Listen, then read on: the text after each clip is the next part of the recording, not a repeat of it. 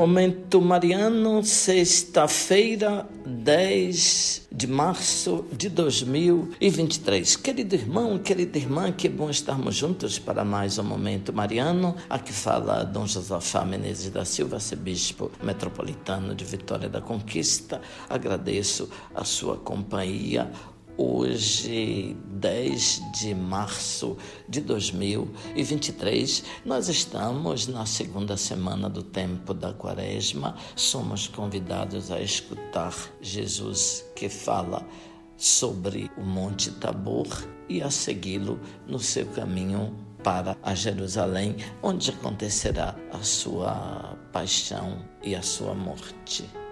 Escutemos um trecho do Tratado contra as Heresias de Santo Irineu, bispo do século II, a Aliança do Senhor. No Deuteronômio, Moisés disse o seguinte ao povo: O Senhor teu Deus firmou uma aliança no Horebe. Não foi com vossos pais que o Senhor firmou esta aliança, mas convosco. Por que não firmou a aliança com seus pais, porque a lei não foi feita para o justo. Ora, seus pais eram justos, tinham o conteúdo do Decálogo gravado em seus corações e em suas almas, pois amavam a Deus que os criara e abstinham-se de toda injustiça para com o próximo. Não precisavam da advertência de uma lei escrita, porque tinham em si mesmos a justiça da lei. Mas quando essa justiça e este amor para com Deus caíram no esquecimento e se extinguiram no Egito, tornou-se necessário que Deus, em sua grande bondade para com os homens, se manifestasse de viva voz. Com seu poder, fez sair seu povo do Egito para que o homem voltasse a ser discípulo e seguidor. E castigou os desobedientes, a fim de que o povo não desprezasse o seu Criador. Alimentou-o com o maná para que recebesse um alimento espiritual conforme disse também Moisés no Deuteronômio.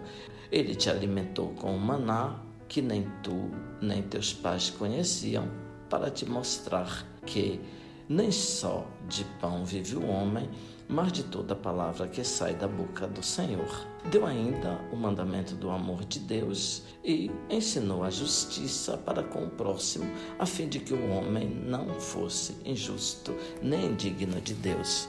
Assim, por meio do Decálogo, Deus prepara o homem para a sua amizade e para a concórdia com o próximo. Era o homem que tirava proveito de tudo isso, uma vez que Deus não tinha nenhuma necessidade do homem.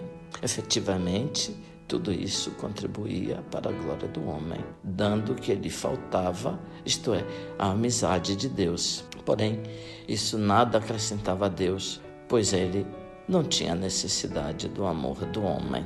O homem é que precisa da glória de Deus, a qual, de modo algum, poderia obter senão servindo a Deus. Por isso Moisés lhe disse de novo: Escolhe, pois, a vida, para que vivas tu e teus descendentes, amando ao Senhor teu Deus, obedecendo à sua voz e apegando-te a Ele, pois é a tua vida e prolonga os teus dias. Abençoe-vos, Deus Todo-Poderoso, Pai, Filho, Espírito Santo. Amém. Ouvinte, louvado seja nosso Senhor Jesus Cristo, para sempre seja louvado.